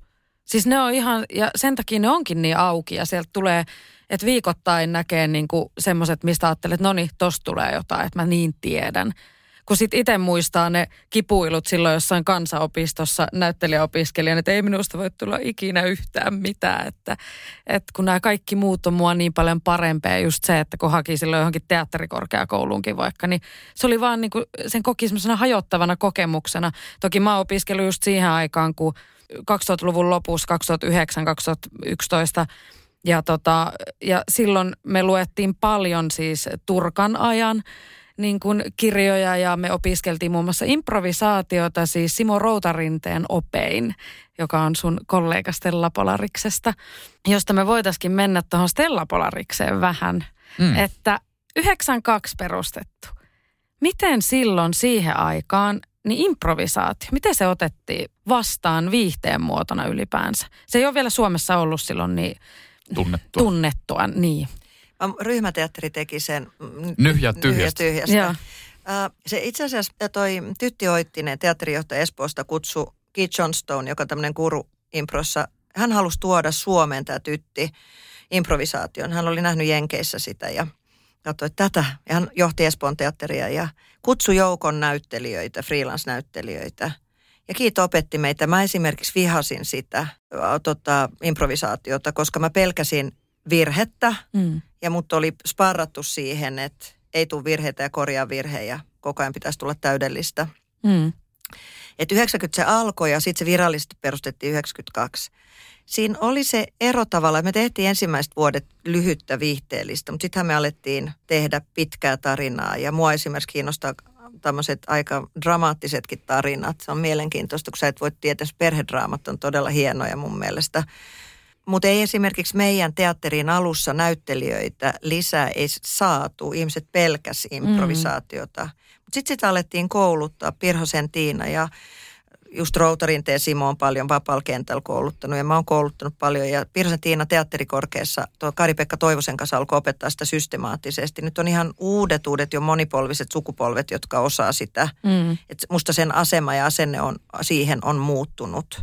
Sitten sit oli ehkä vähän hallaa jopa meille. Se ryhmiksen oli ihan loistava, mutta siitä näkee siitä sarjasta sen, että se perustuu kaikki kägeilyyn. Ja siis kaikilla rakkaudella se on tosi hieno sarja. Mm. Mm. Mutta siitä näkee, että kun lyhyt impro ja nauruimpro on sellaista, että sä tavallaan tuhot tarinan. Sä sanot käkin ja sä, pahimmillaan vedät toiselta maton alta. Mm. Nyt on opeteltu jo vuosikaudet, vuosikymmenet sitä, että sä pidät toisen turvassa ja sä tuet sitä. Ja vaikka kuin on tekniikoita, jossa se tarina tavallaan pysäytetään siihen kägiin ja nauruun, mutta Mm. sä silti pidät toisen turvassa. Et sen aikaiset näyttelijät kertoi, että se oli ihan hurjaa, kun sulla ei ollut mitään käsitystä, mutta siitä ihan järkyttävän rohkeita. Plus, että se on tosi hyvä sarja, Mm. mutta se on yksi osa improa. Ja me laajennettiin sitä sitten muualle. Ja nythän se koko kenttä on auki, että ihmiset voi tehdä. Mutta mä en käsitä, miten ne selvisee ryhmiksessä silloin. Niin. Ja tota, niin, te olette tehneet nyt sitä Stella Polariksella. Teillä on, tai no nyt ei koronavuonna tietenkään ollut pitkiä improvisaationäytelmiä koko illan. Nä, pitkiä, miten, mikä se on se konseptin nimi teillä? Koko illan improvisoitu näytelmä. Juuri. Meillä on jotain striimattuja ollut koronateatterissa. Okei. Mikäs teillä on nyt tuossa vuosisadan häissä? Milloin siinä on ensi ilta? No nyt ilmeisesti päädyttiin siihen, että se on syksyllä. Se on kai pikkasen vielä auki, mutta todennäköisesti se on, uskon, että se on syksyllä. Tässä vaan mietin erilaisia asusteita, mitä ihanaa. Niin. Ja se on just se ihanin palkinto sen siltä. Mutta tota, hei, sä oot, Outi, sä oot syntynyt ilmeisesti Helsingissä, onko näin? Juu. Eli sä oot ihan stadin kimma niin sanotusti. No mä oon itse asiassa siirretty, minut on siirretty suoraan Tapiolaan. Okei. Ah. Minun psyyke on tapiolalainen. Okei. No Okay. niin. No mitäs, tota, mitäs tää sun näyttelijyys, milloin sä oot havainnut itsestäsi, että sä haluat näyttelijäksi? Milloin tämä on tapahtunut? Mä muistan semmoisen ihan nuorena, että mä, tie, mä, mä aina tätä kysytään usein, mä ajattelin, Mm. että kyllä mä kuusivuotiaana jotenkin pystyin sen sanottaa, että musta tulee näyttelijä. Mutta mä muistan tällaisen, mä en ole laulava näyttelijä ollenkaan. Mm. Niin mä muistan, että Tapiolassa mä kävelin kadulla, mä oon ollut ehkä seitsemän, mä oon mennyt Toppisen kioskille. Jos mä löysin pennin, niin sit kannatti mennä, jos sillä sai Mm. yhden nallekarkin. Niin näillä matkoilla mä aina tervehdin kaikkia, mutta mä usein myös lurittelin jonkun laulun, Mm. koska mulla oli sellainen tunne, että joku moguli saattaa kävellä mun ohi ja se blokkaa mut siitä, että tuosta tehdään jotain tuosta. Hänhän on vaan fantastinen laululintu. Ei siis, mä en ollut saanut numeroita silloin, mä ollut koulussa, joten mä en tiennyt, että mä en ole, että mä oon ihan paska nä- laulaja. Tämä ei ollut mulle vielä kerrottu. Ja se kerrottiin sen jälkeen vasta, mutta mä tiesin sen näyttelijyyden. Mä elän ö, ihan tätä elämää, Mm. ihan jalat maassa, mutta mä silti katson, että mä elän aika lailla intuitiolla, että kun ovi aukeaa, niin mä astun sinne.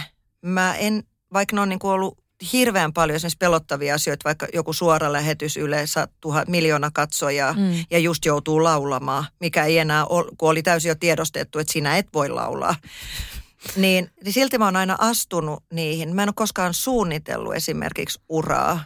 Mä ajattelen, että, että se intuitio on kyllä niin kuin hyvä lähde tavallaan taiteilijalle. Si pitää vaan olla jotenkin hereillä sen, niin ihmiset voi nyt kutsua miksi tahansa, että mistä se informaatio tulee. Mm. Mutta se on mielenkiintoista. Mä koen, että tulee informaatiota jostain ja Mm. mä saan sen mun tajuntaani ja mä tartun siihen. Ja useimmat taiteilijat, niin kuin varmasti tekin olette jossain mielessä, joku selvän näkölaji, ehkä selvä tuntoisuus usein taiteilijoille. Että sä oot Mm. hyvin herkkä tunnistaa toisten tunteita. Mm.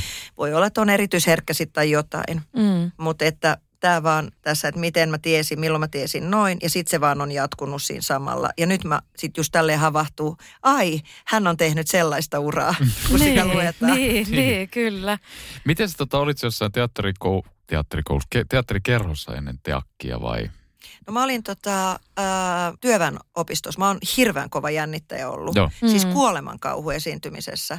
Mutta mä oon tyypillinen näyttelijä. Siinä, useimmilla näyttelijällä täytyy olla se. Mm. Mm. Että sä mm. jännität, mikä se on ihmisellä. Ääni tärisee, niska tärisee, koko kroppa, kädet. Mm.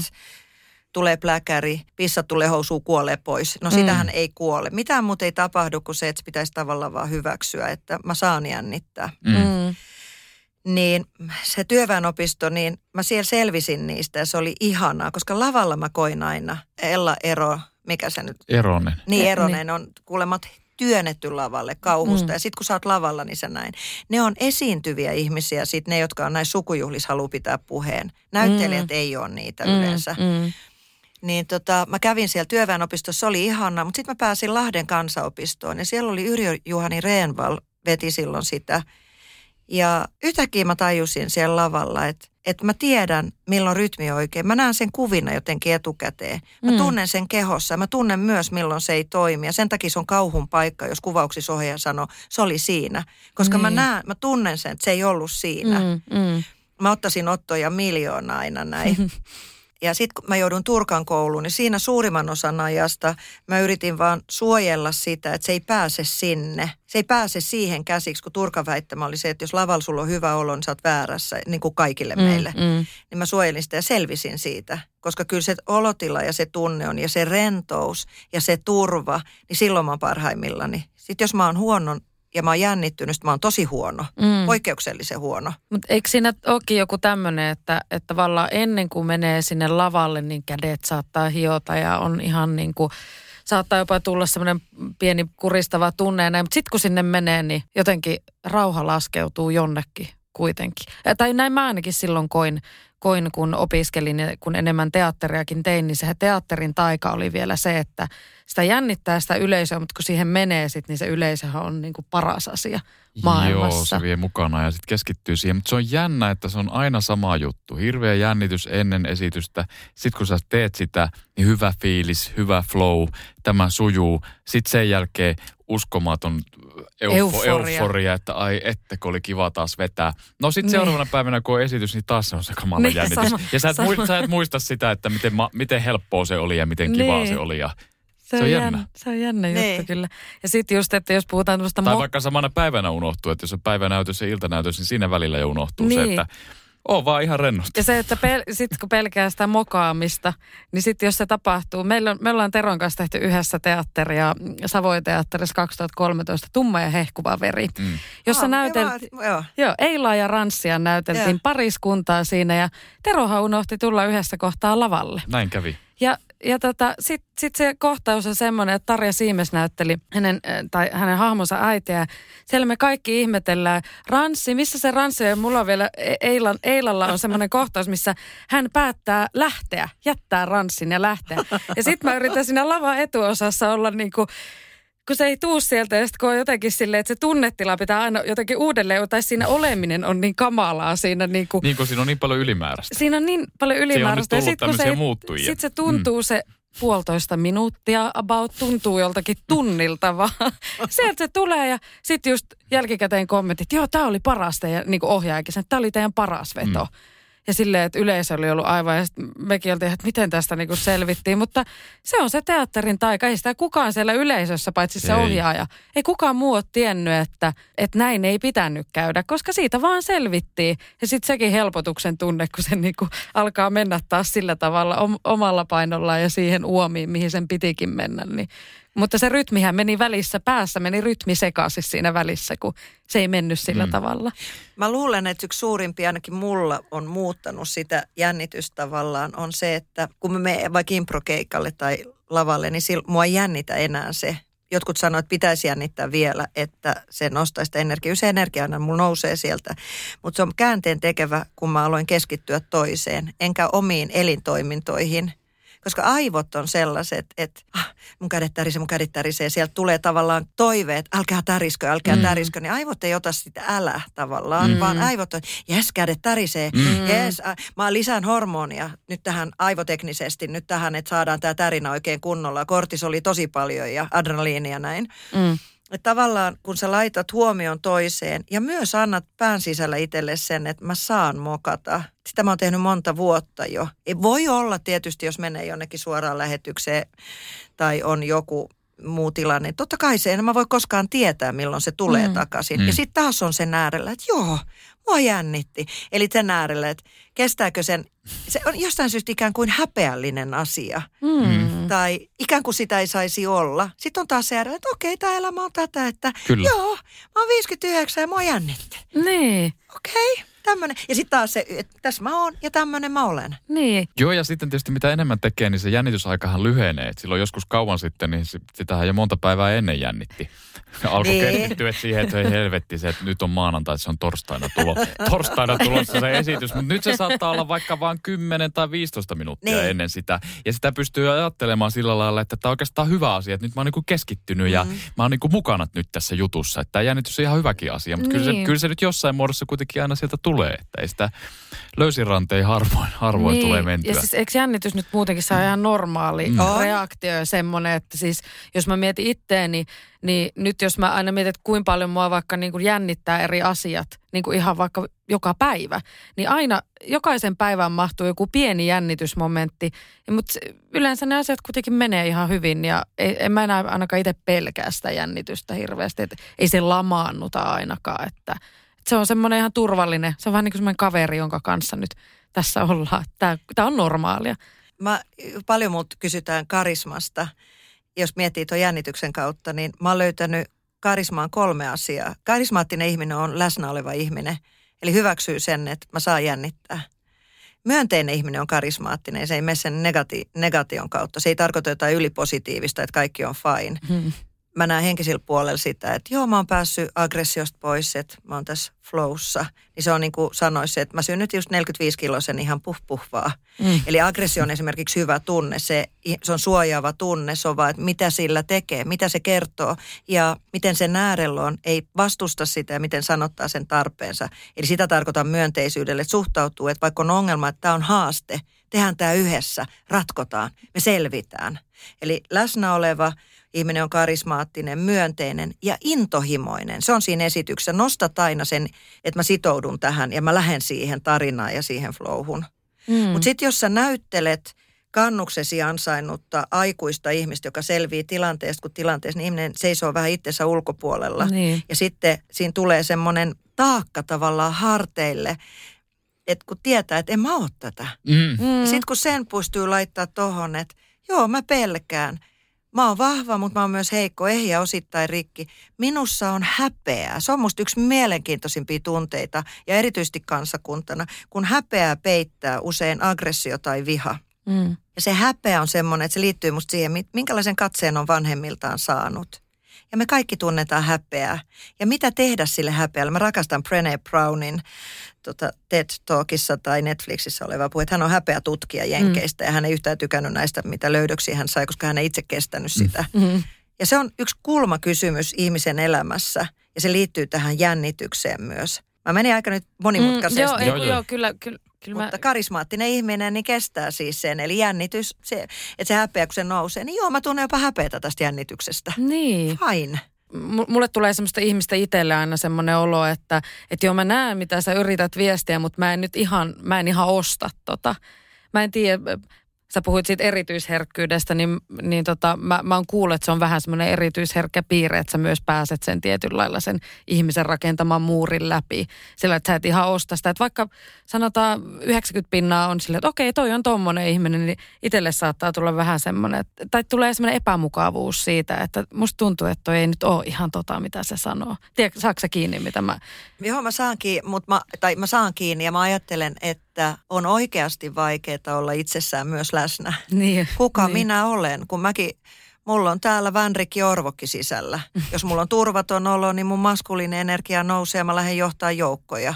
Mm. Ja sitten taas mulla on tämä toinen, ja mitä mä teen esimerkiksi maskuliini feminiinienergioille, niiden, ei niitä toksisille puolille, vaan niille niin kuin näin. Mm. Ja mikä milloinkin, kun mä avaan oven, että mikä mun minuuden puoli jotenkin on läsnä uskallaks mä olla läsnä toisen kanssa. Itse asiassa on tosi koko elämän mittainen matka tutustua edes tähän itseensä. Joo, kyllä. Niin, kyllä. Mutta ymmärrän sun pointin, koska niin. ihminen lukee toista tosi tarkkaan ja epäaidon ilmaisun ja epäaidon olemisen. Mm. No me nyt ollaan puhuttu tässä jo vaikka minkälaista, mutta sitten niin kuin, miten sä oot tälleen korona-aikoina ylipäänsä, niin miten sä oot pystynyt rentoutumaan? Mikä sulle on semmoinen asia, että sä rentoudut? No mulla on, nyt mä just tää, kun me tehtiin, kun työt lähti huhtikuussa, mm. Ja sitten mä katsoin, että selvä, nyt yritys pitää saada jotenkin, että tuossa on toi turvaraha, Jumalan kiitos, mulla oli pieni semmoinen, ja sitten mä sain Taikelta pienen tuen, mä kirjoitin käsikirjoitusta ja Havaksen Sarin kanssa me tehtiin semmoinen näyttämöversio, mutta me ei saatukaan sitä lavalle syksyllä mm. Sermin takaa, mikä on nyt tulossa sitten jossain kohtaa. Sitten tavallaan näin, ja sitten alkoi se, kun ne 90 sivua siinä vuosisadan hässä, niin mä liidan niitä dialogeja. Me kuvattiin se lokamarraskuussa, ei kun siis lokakuussa, ja siitä lähtien sitten tämä digikurssin teko, verkkokurssin teko, niin miten mä rentoudun. Mulla on vähän sellainen tunne, että mulla on kortisolit aika koholla, että tämä tilanne on aiheuttanut sen, että yrityksen pitää selviytyä tästä. Ja mm. mä oon se ainoa työntekijä, paitsi sitten juuri tällä hetkellä on mun assistentti Jussi, joka on tekninen ja tekee kaiken käytännössä sitten kaiken teknisen ja muun. Mm. Mutta mulla on hevosia ja mä teen hevosten kanssa jonkun verran tunnevalmennusta. Tai no mun, mä pidän tallilkursseilla improvisaatio, luovuus ja voimavarat. Että mä jaan siinä psykoedukaatiota ja siinä opetellaan impron perusteita. Ja se on semmoinen monimuotoinen kurssi. Mm. Stella Polaris, meidän teatteri myy sitä ja välillä mä myyn itse sitä. Hevoset on siellä mukana. Mm. Ja Hevo... M- miten, miten hevoset on mukana siinä? No hevonen on siitä mielenkiintoinen eläin, että mä oon aikoinaan ollut tallityttö ja nyt mä oon, pidän samaa tallia. Meillä on vain kolme hevosta. Mulla on mun kaksi omaa ja sitten mun ystävän Nanas Lahdan kanssa on semmoinen, että hänen appaloosa on siellä. Mulla on Islannin hevonen ja hevonen, eli ne on aika rauhallisia. Mm. Nämä mun on tämmöisiä kylmäverisiä. Mutta hevonen on yksi väärin ymmärretyimpiä musta eläimiä, vaikka tutkimukset kertoo niistä niin paljon. Ensinnäkin ne liikkuu luonnossa, kaksi, ne on hereillä yli 20 tuntia vuorokaudessa. Ne liikkuu yli 20 kilometriä vuorokaudessa. Ne ei nuku pitkiä aikoja. Ne suljetaan pieneen tilaan ja sitten se on pakeneva, sen amagdylla mantelitumake, joka aivois katsoo, että onko mä turvassa vai enkö mä ole turvassa, niin se on yksi suurimpia nisäkkäillä. Mm. Eli se on pakeneva eläin, se ei ole hyökkäävä eläin. Mm. Se tungetaan sinne pieneen karsinaan ja mietitään, miksi on turhautunut. Oletetaan, että mut tungettaisiin vaatekomeroon. Sitten se mun omistaja tai joku muu tulisi hakemaan mut zumbaan, mm. liikuttamaan minua epätasapainossa mun harteilla. Mulla, mulla olisi raudat suussa mm. ja se ihminen siellä näin. Ja sitten se on ainoa eläin, jota voi ihan laillis, siis laillisesti lyödä. Lyö, se vittuilee, on yleinen sanonta alla mm. tuolla – ja hevonen ei koskaan vinoile, anteeksi mä käytän tämmöistä kieltä, mm. mutta se ei koskaan ole veemäinen. Se yrittää aina parhaansa. Mä näen paljon semmoisia hevosia, joilla tulee semmoinen kalvo silmiin, koska ne on kokenut, ne ei tule kuulluiksi. Sama se on ihmisellä, mm. jos et sä tuu nähdyksi ja kuulluksi. Mm. Jotkut hevoset on voimakkaita siinä, niin kuin ihmisetkin, alkaa sitä pelkoa peittää aggressiolla. Eli se on, joku on sattunut, joku, ne ei ymmärtänyt. Mm. Ja ne sanoo kovemmin ja kovemmin ja kovemmin. Ja aina niille vastataan kovemmin. Hevonen lukee ihmistä äärettömän tarkkaa. Koska ihminen viestii harmaalla alueella tai ristiviestinnällä. Mutta mikä koira ei tule vastaan sille, että hampaat näyttää, hampaat on esille ja häntä heiluu. Se on absurdi ajatus. Mm, mm. Mutta ihmisestä, niin kuin sä äsken puhuit vähän, että sä et ihan saa selvää, mikä tuolla toisessa on, mutta se ei ole ihan sitä mm. E, niin kuin autenttinen ilmaisussa. Niin niin hevonen on aina autenttinen. Ja sitten saatetaan sanoa, että peitä pelkosi. Kun tämä hevonen, jonka niin se kenttä on niin iso, se sen energiakenttä, se lukee, se on lajina selviytynyt, se on pakeneva eläin, se lukee toista niin tarkka, niin se on aivan absurdia, että se lukee ihmisestä, tuo pelkää ja sitten se on aggressiivinen. Mm. Ja joten mä pidän hevosia pihatossa, niillä on iso alue, missä ne saa liikkua. Mä oon tehnyt kaikkeni, että ne on lajityypillisesti, että ne voi hyvin. Joo. Jos ne satuloidaan ja näin, niin ei ne ole edes kiinni. Niillä on heinää edessä ja ne lähtee pois, joten sun täytyy saada luottamussuhde, mikä on johtajuudessa esimerkiksi. Mm. Että ihmiset luottaa suhun, että ne tulee kuulluiksi.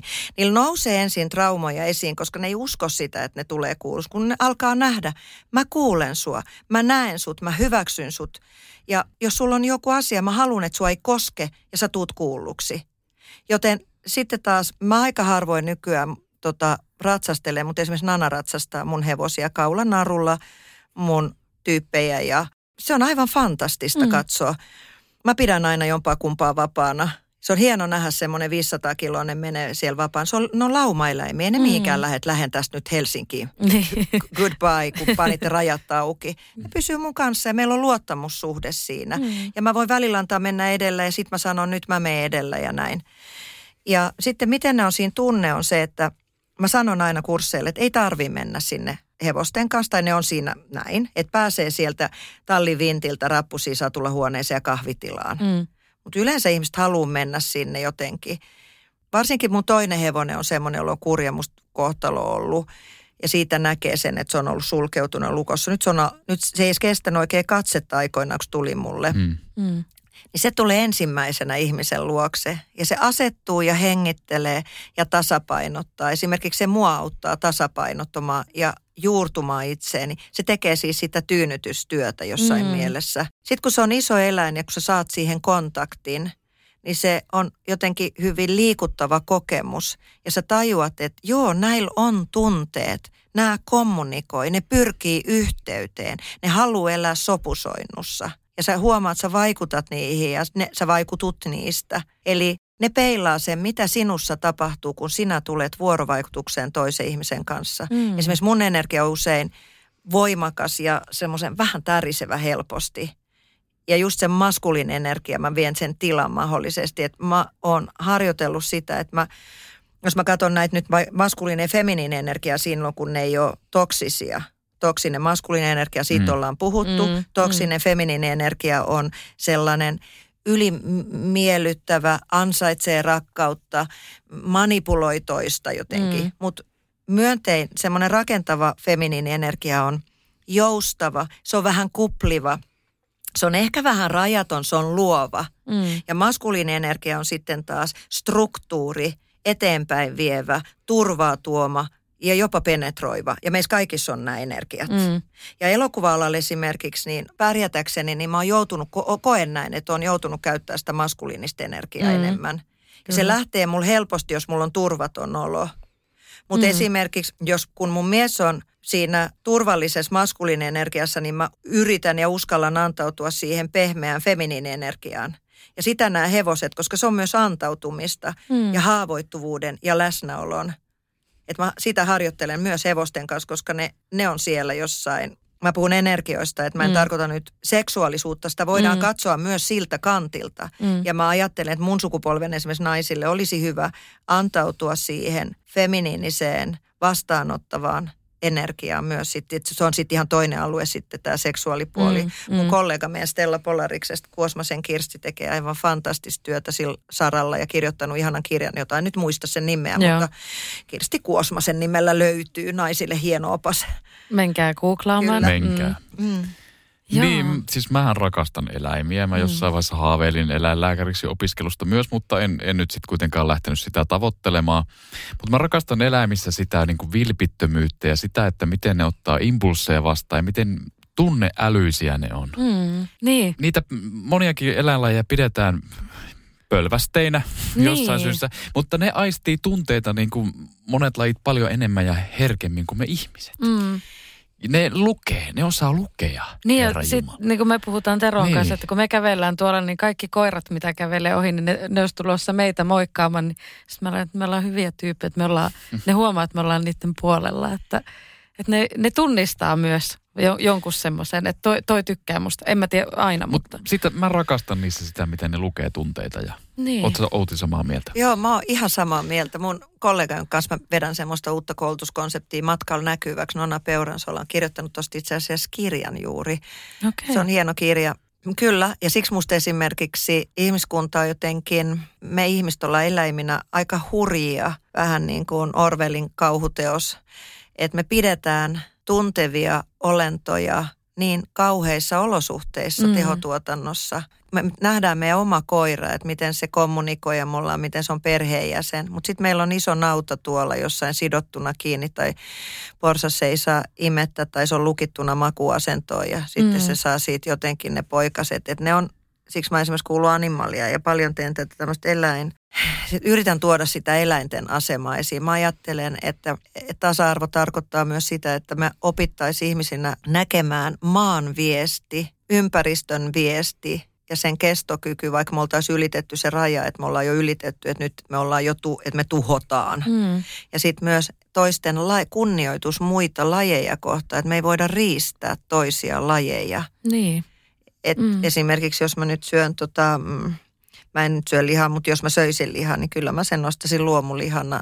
Ja mä ajattelen vaikka, että riista on hyvä asia, että jos mä syön, niin riistahan on, että se eläin on elänyt kuitenkin hyvän elämän. Mm, mm. Tai sitten jos nyt joku haluaa kinkun, niin ol, että se on luomukinkku, että se porsas on saanut elää siihen saakka lajityypillisesti.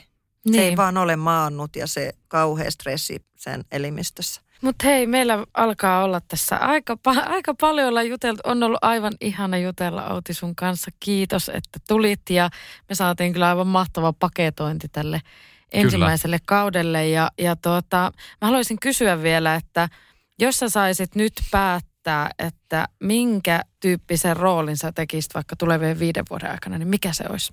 Jonkun draaman, nimenomaan elokuvassa, jossa se mun hahmo olisi kokija ja se kävisi jonkun suuren psyykkisen haasteen läpi. Ähm, mikä tahansa draama, että siinä olisi näyteltävää. Mm. Mikä tahansa Niin. niin. draama riittäisi, jos olisi näyteltävää.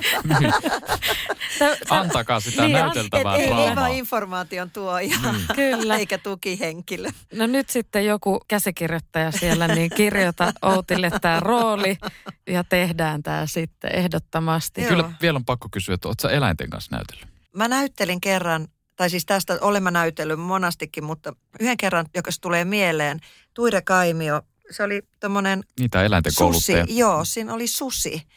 Ja mä, se oli ranskalainen o- elokuva.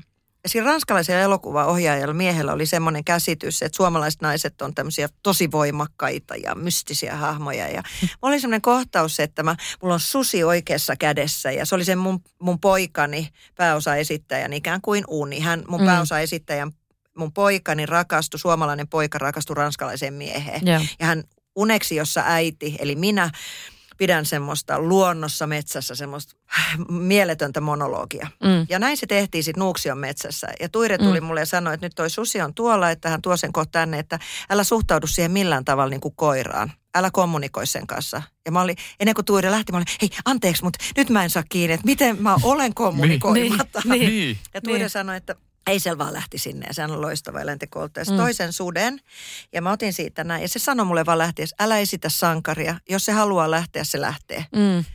Ja minä, mä en ole ikinä ollut niin hereillä, mutta tulee vieläkin kylmät väreet. Mä en ole ikinä ollut niin hereillä monologissa. Ihan sama osasiksi mä sen tekstin tai ei, mä vaan pölötin sen. Joo, joo, Ja mun koko huomio oli siellä kädessä. Mm. joo. Sitten mä tunsin, että nyt se lähtee. Ja niin se lähti. Ja mä olin, että I'm so sorry, but it, it did, did really want it to go. Niin. I, I, I just, ja sitten se tuotiin uudestaan. Ja kun se saatiin tehtyä, mulla vieläkin tulee kylmät väreet. Joo. Mä ajattelin, että mä sain sen tehtyä sen. En mä saanut siihen kontaktia, koska mä olin aivan liian jännittynyt. Mm. Eikä se ollut, mutta on näy, toi on semmoinen, massi, semmoinen merkittävin eläimen kanssa näytelty te, kohtaus. Mutta Tuirehan on ihan loistava eläinten kanssa. Tuire Kaimi on eläinten kouluttaja. Joo, joo, Kyllä. kyllä. Ja siis tässä, tässäkin kuulee sen, että miten, miten älyttömiä ja mie, mielettömiä niin kuin kokemuksia saa elämästä niin kuin näyttelijänä. Että, Huikea eläin, että sie- susi. siellä suden kanssa, susi käsivarressa, monologia metsässä, Nuuksion metsässä. Että, Ranskalaisille. Niin, ranskalaisille. Ranskalaisessa elokuvasta ihan, ihan tota, joo, perustorstai. Mutta tota, Kyllä. mutta hei, Kyllä. me voitaisiin alkaa lopettelemaan, niin tota, no ensi syksynä tulee leffa, sit sulla on näitä koulutuksia, sä oot nyt mennyt sinne verkkoon, joten mistä, mistä, sut, mistä sut tavoittaa niin kuin nettisivu, some? Niin, ja mm. nettisivuilta www.outimaailmaa.fi. Nyt mä muutaman viikon sisällä ne on uusiutuu ne sivut ja tuo Mm. mm. ensimmäinen verkkokurssi tulee. Mutta kyllä mä teen etäkoulutuksia Teamsia, Zoomia kautta striimattuna. Ja sitten on toi leffa ja nyt mä teen sitten kesällä muutaman päivän, kuusi päivää saksalaista elokuvaa. Mm. Ja sitten on, kaikki muu on auki. Niin, Elämää, mikä on, tää on niin ihana elää. Mä en tajua, miten me ollaan, ajatelkaa, mä ajattelen näin, Mm. että tämä on tietyllä tavalla taivas, kunhan me muistettaisiin olla kiitollisia siitä, mitä on, eikä Mm. keskittyä siihen, mitä me menetetään. Just tätä on Juurikin miettinyt näin. paljon tässä itsekin viime aikoina. Se, se voi olla hetkittäin vaikeaa, mutta mm. Nyt, se, nyt me ehkä kaikki muistetaan tämä ainakin vielä hetken aikaa. niin. Kyllä. Mutta ei muuta kuin mukavaa päivänjatkoa sinne Ja kaikille. kiitos kaikille Kiitos, tästä ensimmäisestä niin. kaudesta ja kiitos Kyllä. Outi, kun tulit viimeiseen jaksoon Niin, tämä vieraaksi. oli mahtavaa ja, ja me, me jatketaan toisen kauden verran sitten ja katsotaan mitä siellä on sitten luvassa, mutta, mutta tämä oli mahtavaa. Kiitoksia. Kiitos. Yes, Kiitos. moi moi. Hei hei.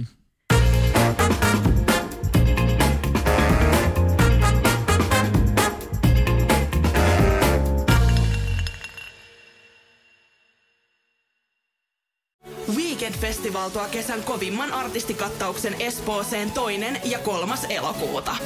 Luvassa on ikimuistoinen kokemus valoilla, laasereilla, erikoistehosteilla sekä maailman suurimmilla DJillä kuin Nicky Romero, Rehab, Tiesto, Alan Walker, Timmy Trumpet, Showtek ja monta muuta nousee lavalle. Lippujen hinnat nousevat 6. toukokuuta. Katso koko kattaus ja hankin liput nyt osoitteesta bknd.fi.